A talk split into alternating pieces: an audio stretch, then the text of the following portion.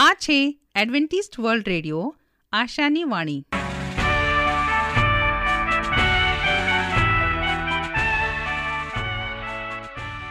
અમારા આજના પ્રસારણમાં તમારું હાર્દિક સ્વાગત છે.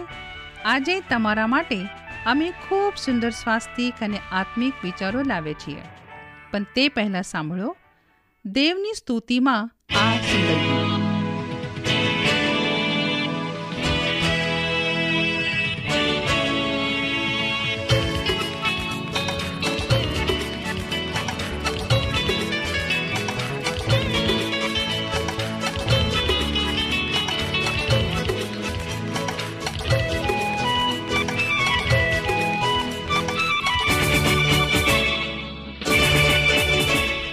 यीशु नाम में उद्धार हमको हाले लुया प्रभु यीशु नाम में अनंत जीवन हाले लुया यीशु नाम में उद्धार हमको हाले लुया प्रभु यीशु नाम में अनंत जीवन, हालेलुया।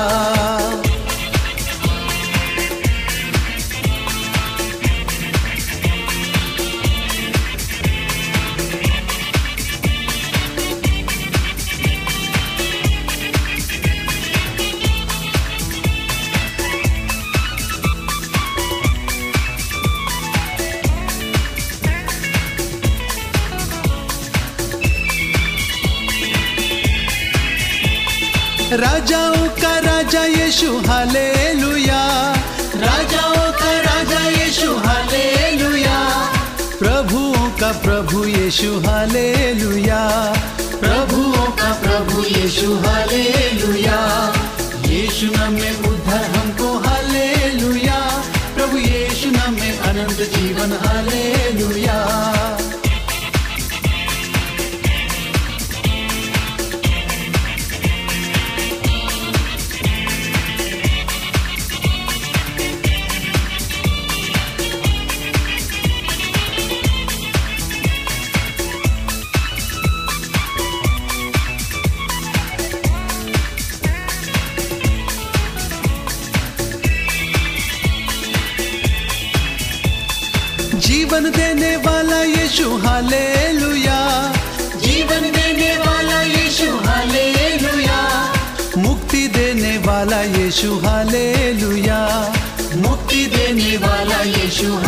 हालेलुया यीशु नाम में उद्धार हमको हालेलुया प्रभु यीशु नाम में अनंत जीवन हालेलुया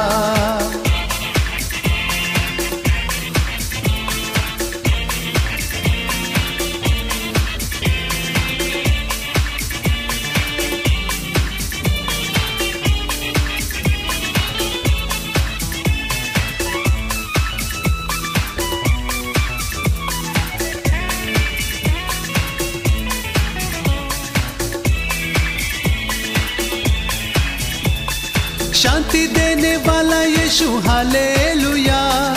शांति देने वाला यीशु हालेलुया।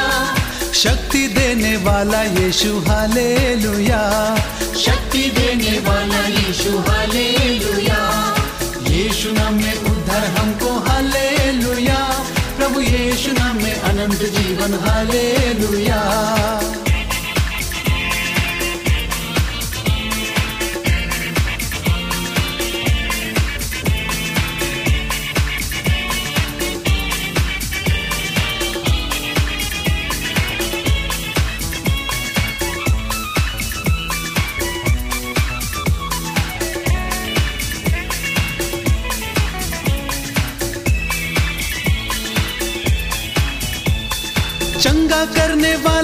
यीशु, हालेलुया। चंगा करने वाला यीशु, हालेलुया। छुटकारा देने वाला, हालेलुया। छुटकारा देने वाला, हालेलुया। यीशु नाम में उद्धार हमको, हालेलुया। प्रभु यीशु नाम में अनंत जीवन, हालेलुया।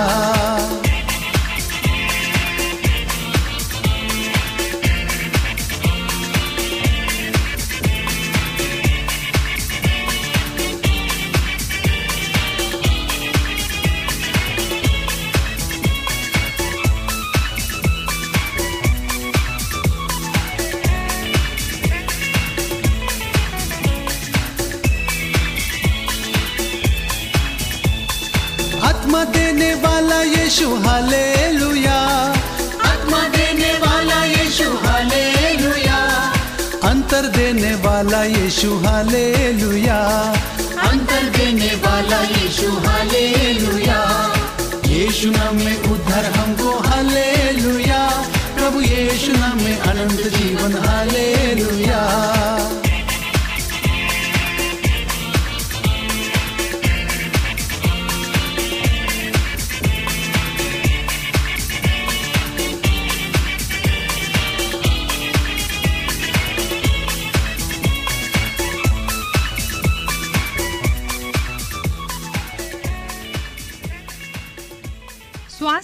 જીવનની અમૂલ્ય ભેટ છે.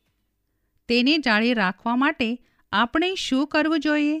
તો કાંધરી, સાંભળશો અમારા આ અંક, જેનું નામ છે સ્વાસ્થ્ય અને જીવન, અને આજનો વિષય છે ઉપાયોમાં આપણે જોઈએ તો પહેલો ઉપાય, લવિંગના તેલના બે ત્રણ ટીપા ખાંડ કે પતાસામાં લેવાથી કોલેરા મટે છે.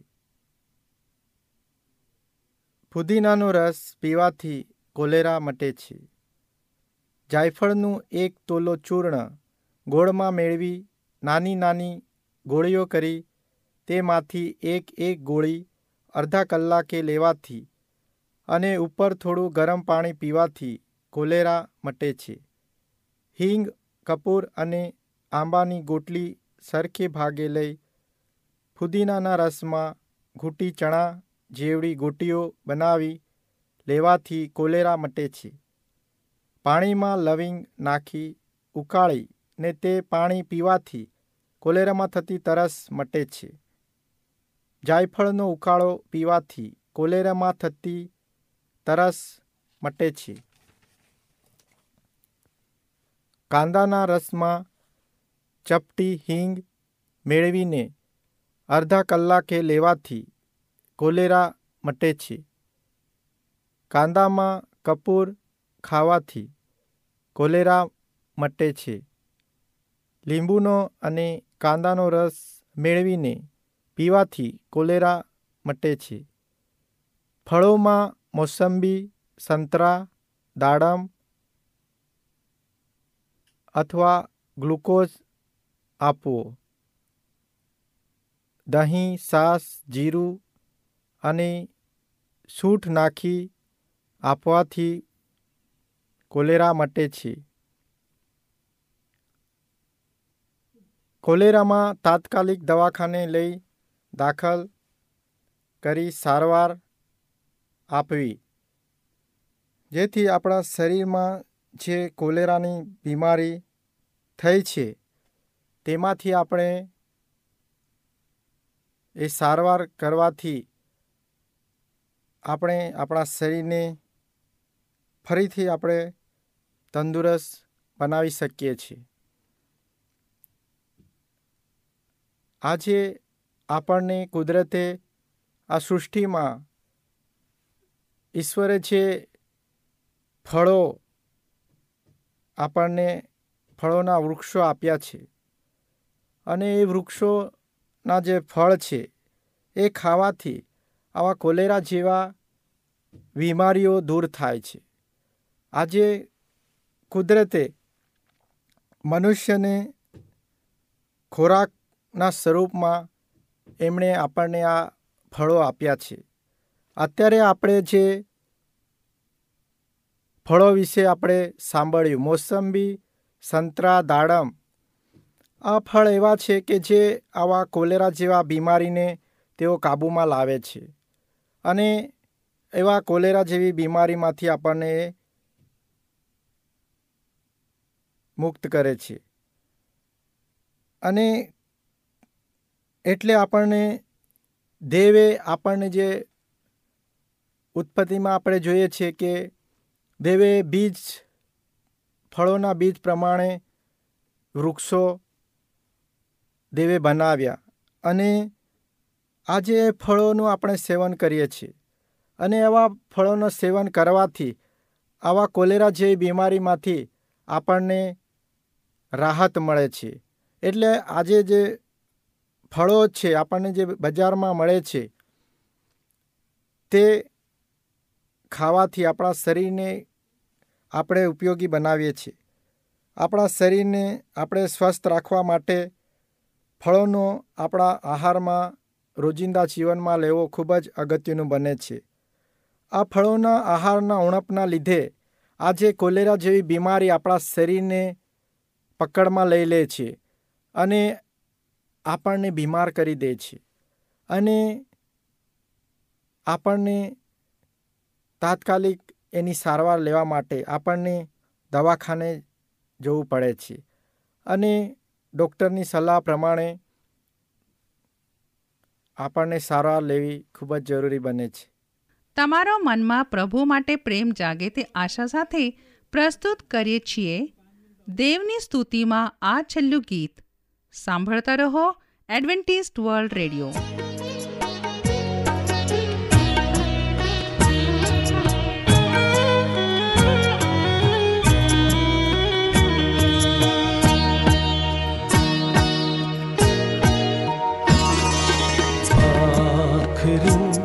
मेरे दिल में आ आखिरी मेरी जान में आ आखिरी मेरे दिल में आ आखिरी मेरी जान में आ मुझको तू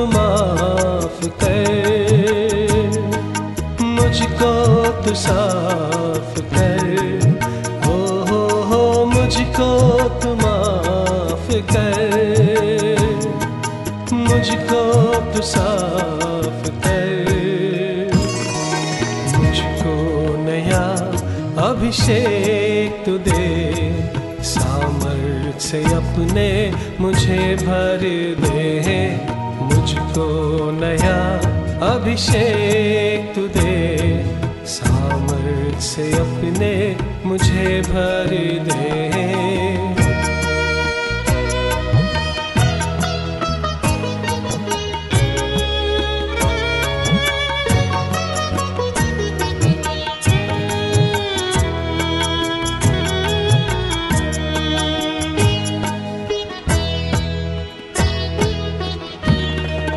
रूह बदन और जान में आ। सांसों में मेरे तू बस जा। रूह बदन और जान में आ। सांसों में मेरे तू बस जा। मुझको तू माफ़ कर। मुझको तू साफ़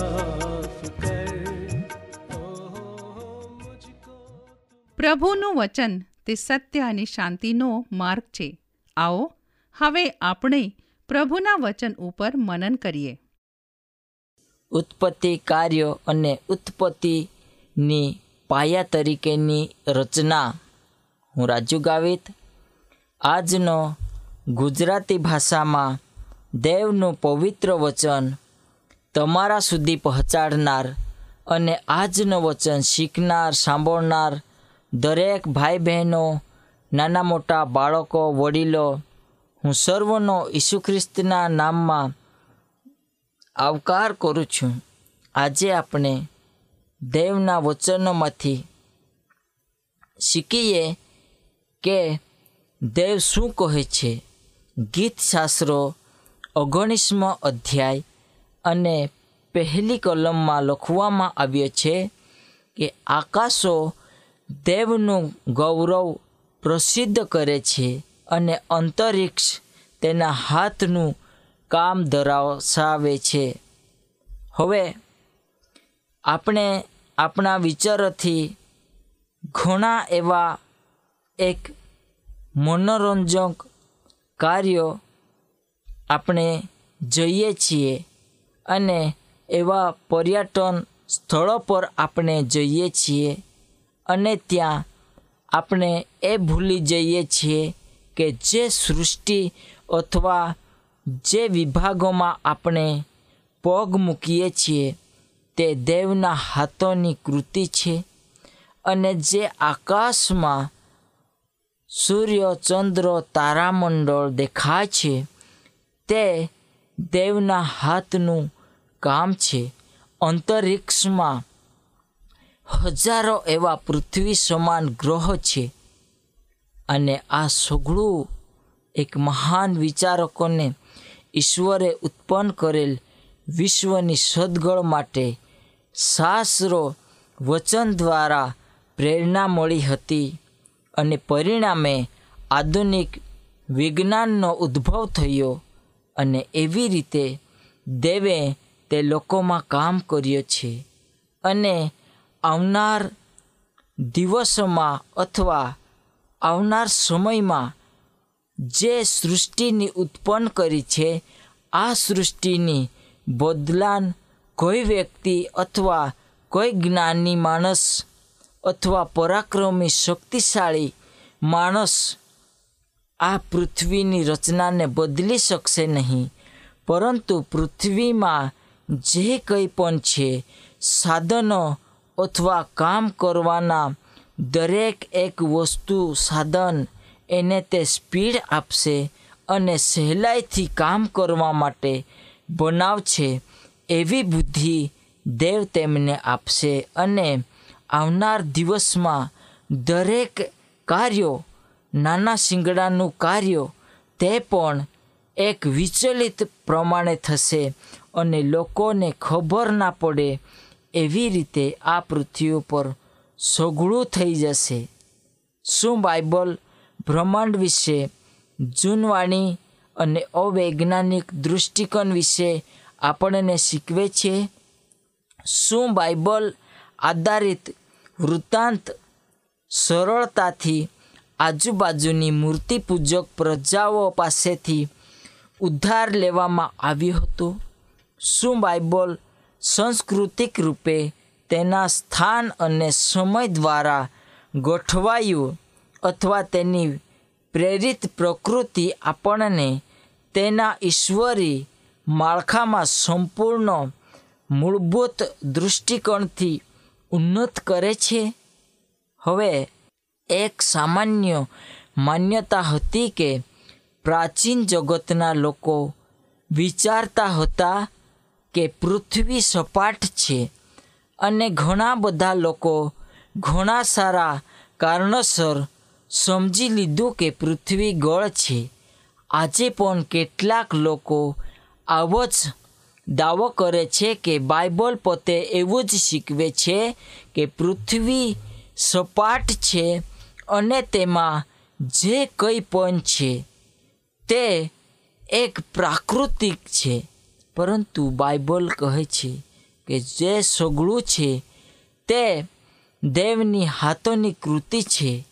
યોહાન આપણને શું શીખવાડે છે? પ્રગટીકરણ તેનો સાતમો અધ્યાય અને પહેલી કલમમાં. અંત સમયની ભવિષ્યવાણી લખી રહ્યો છે અને જે સ્વર્ગના ચાર દૂતોનું વર્ણન કરતા, ચાર દૂતને પૃથ્વીના ચાર ખૂણા પર ઊભે રહેલા જયા પૃથ્વીના ચાર વાયુને અટકાવી રાખ્યા. પ્રગટીકરણ સાતમો અધ્યાય અને એક. તેઓ ચાર શબ્દનો ત્રણ વાર પુનરાવર્તન કરે છે. ચાર દૂતને હોકાયંત્રના ચાર બિંદુઓને જડે છે. ટૂંકમાં, તે માત્ર અલંકારિક ભાષા પ્રયોગ કરે છે. જેમ કે આપણે આજે પણ કહીએ છીએ કે સૂર્ય આથમે છે અને પવન પૂર્વથી ઉગ્ય છે અને તે આવે છે. પરંતુ આજે આપણે અહીંયા સંદર્ભ તરીકે ઉત્તર, પૂર્વ, દક્ષિણ, પશ્ચિમ અને આ જે ભા ભીગાવો છે, એ સર્વ દેવે લોકોને બુદ્ધિ મારફતે આપ્યા છે અને અલંકારિક વિચારને સૂચવે છે ત્યારે આ ભવિષ્યવાણીના શાબ્દિક અર્થ ઘટન પર ભાર મૂકવાનો અર્થ એ છે કે સંદર્ભને સંદર્ભ બહાર રાખીને જોવા જોઈએ આ ઉપરાંત જ્યારે ઈસુએ કહ્યું કે, કેમ કે ભૂંડી કલ્પનાઓ, હત્યાઓ, વ્યભિચારો, જારકર્મી, ચરીઓ, જૂઠી સાક્ષીઓ તથા નિંદાઓ હૃદયમાંથી નીકળે છે. અહીં ઈસુ માનવીના શરીરશાસ્ત્રો કે શબ્દશા માનવી હૃદય વિશે વાત ન કરતા હતા. તેવો નૈતિક વિષય બનાવવા માટે અલંકારિક ભાષાનો ઉપયોગ કરે છે અને લોકોને તે કહે છે કે આ પૃથ્વી પર જે કંઈ પણ ઉત્પન્ન થયું છે, તે સગળું તેના વિના થયું નથી.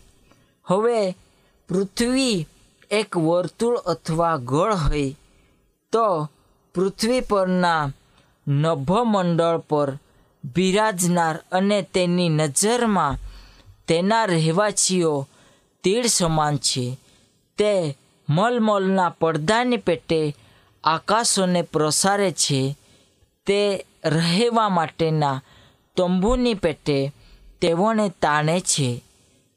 તવે, તમે તમારી જાતને એવી વ્યક્તિની સ્થિતિમાં મૂકો કે જે હજારો વર્ષ પહેલાં જીવતો હતો.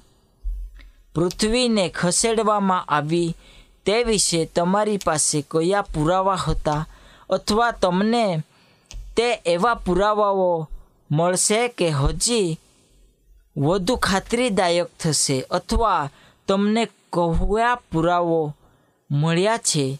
પૃથ્વી સપાટ છે અથવા ગળ છે. હવે પુરાતત્વવિદએ પ્રાચીન ઇજિપ્ત અને પૂર્વની નજીકમાં પત્રો લખાણો શોધી કાઢ્યા છે, જેમાં પ્રાચીન ઉત્પત્તિ તથા જળ પ્રલયનો ઇતિહાસ જોવા મળે છે. આ બાબત પરથી કેટલાકને અચરજ થયો છે કે પૃથ્વી વર્ણન આ સંસ્કૃતિઓમાં લેવામાં આવ્યો હતો અથવા કંઈક અંશે તે પરના, તે પર નિર્ભય હતું. પરંતુ શું આવું વાસ્તવમાં હતું ખરું? ઉત્પત્તિ પહેલો અધ્યાય એકથી ચાર વાંચો અને પછી એટ્રાહસીસ મહાકાવ્યના આ અંશ વાંચો. જ્યારે માણસોને બદલે દેવોએ જે કાર્ય કર્યું, ભારનો ભજો લીધો, દેવનો ભાર ખૂબ વધારે હતો, કામ ખૂબ જ સખત હતો, મુશ્કેલી ખૂબ જ હતી અને ગર્ભાશય દેવીને સંતાન સર્જવા દો અને માણસને, દેવોને ભાર લેવા દો. ગેરતુ નામના એક દેવ ખૂબ જ બુદ્ધિશાળી હતો. તેઓએ તેમની સભામાં કતલો કરી નિંતુએ માટીનો મિશ્રણ બનાવ્યો અને તેના માંસ અને લહી. અહીં તમે કયા તફાવતો જઈ શકો છો? આપણા દેવે આવા કોઈ પણ કાર્ય કર્યા નથી. એટ્રાહાસીસમાં માનવી દેવી દેવતાઓ માટે કાર્ય કરે છે, જેથી દેવતાઓ સ્વસ્થ રહી શકે. ઉત્પત્તિમાં ઈશ્વર માનવજાત માટે તેની પરાકાષ્ઠાની ટચે પૃથ્વી તથા સગળાનું સર્જન કરે છે અને ત્યારબાદ ઈશ્વર તેમની સાથે સ્વસ્થ રહે છે. ઉત્પત્તિમાં માનવીને એધનવાડીમાં મૂકવામાં આવે છે અને ઈશ્વરની સાથે વાતચીત કરવા દેવ અને ઈશ્વરના સર્જનની દેખભાળ લેવાને કહેવામાં આવે છે. આવા પ્રકારના ખ્યાલો એટ્રાહાસિસમાં જોવા મળતા નથી. એટ્રાહાસિસમાં એક ગૌણ દેવતાને મારી નાખીને તેના લોહીને માટી સાથે મિશ્રણ બનાવીને તેમાંથી સાત નર અને માદાનું સર્જન કરવામાં આવે છે. જ્યારે ઉત્પત્તિમાં પ્રથમ આદમનું સર્જન ઈશ્વર દ્વારા કરવામાં આવે છે, જેમાં તેના નસ્કરોમાં જીવનનો શ્વાસ ફૂક્યો અને ત્યારબાદ તે નર માનવીમાંથી નારીશ્રી બનાવવામાં આવે છે અને તેની સહાયકારી ઈશ્વરે કઈ હણાયેલા દેવતાના લહીમાંથી આદમના હવાનું સર્જન કર્યું નથી. અને એટ્રા હસીસની વાર્તાઓમાં જોવા મળતું વાદ વિવાદ કે હિંસાની કોઈ નિશાની પણ ઉત્પત્તિના વર્ણનમાં જોવા મળતી નથી. બાઇબલના વૃત્તાંતમાં સર્વશક્તિમાન ઈશ્વરના નિરૂપણમાં પારાકાષ્ઠા છે, જે સંપૂર્ણ વિશ્વમાં માનવતાને ભવ્યતા બક્ષે છે. આ આમૂલ તફાવતને કારણે વિદ્વાનોએ એવો અંતર કાઢ્યો કે આ એક ખૂબ જ અલગ પ્રકારનો ઉત્પત્તિનું વર્ણન છે. હવે આપણે આપણા બાઇબલમાં જે શીખીએ છીએ તે આપણા મનમાં રહે છે અને આપણે આત્મિક દ્રષ્ટિથી વિશ્વાસ કરીએ છીએ કે દેવ આટલો સામર્થ્યવાન છે કે જેણે શબ્દોથી બનાવ્યો. મનુષ્ય જાતિને ઘડ્યો, મનુષ્ય જાતિને પ્રેમ દર્શાવ્યો અને દેવનું વચન કહે છે કે તે સગળા મનુષ્ય પર પ્રેમ કરે છે અને જે તેના પર વિશ્વાસ કરે છે, તેનો નાશ ન થાય, પણ તેને અનંત જીવન મળે એ દેવની ઈચ્છા છે. તો આપણે સગળા અનંત જીવના ભાગીદાર બનીએ, એવો જીવન જીવીએ. આ સમયે પ્રાર્થના કરીએ, મહાન દયાળુ, ઈશ્વર પિતા, અમે તમારો આભાર માનીએ. પ્રભુ, તે અમને વીતેલા દિવસમાં સમયમાં સંભાળ્યા છે. એવી રીતે આવનાર દિવસમાં તું સંભાળજે. તારા પ્રત્યે વિશ્વાસુ, જીવન જીવવા માટે તું સહાય કરજે. અમે જગતની અંદર જેટલા પણ જ્ઞાની લોકો જ્ઞાન વહેંચ છે, તે પ્રત્યે અને તેઓની આજે શબ્દ તરફ દ્રષ્ટિ ન રાખીએ, પણ બાઇબલમાં જે લખેલું છે, પ્રભુ, આ તારા શબ્દ છે, એવી રીતે અમે જીવન જીવીએ, એવું તું અમને બુદ્ધિ અને જ્ઞાન આપજે. આ મેન અમારી સાથે આ પ્રસારણમાં રહેવા બદલ તમારો ખૂબ ખૂબ આભાર. જો તમારે અમારા સ્વાસ્થ્ય અને બાઇબલ પાઠો મફત મેળવવા હોય, તો પોસ્ટ કાર્ડ કે ટપાલ દ્વારા અમારો સંપર્ક કરો. અમારું સરનામું છે Adventist World Radio, post box number એક ચાર ચાર છ, સેલેસબરી પાર્ક, પુણે ચાર એક એક શૂન્ય ત્રણ સાત. સરનામું હજી એક વાર સાંભળો લેશો. Adventist World Radio, post box number એક ચાર ચાર છે સેલેસબરી પાર્ક પુણે ચાર એક એક શૂન્ય ત્રણ સાત. આ સાથે અમારો આજનો કાર્યક્રમ અહીં જ સમાપ્ત થાય છે. ફરી મળીશું આ જ સમયે, આ જ મીટર બેન્ડ પર. ત્યાર સુધી પ્રભુ તમારી સાથે રહે.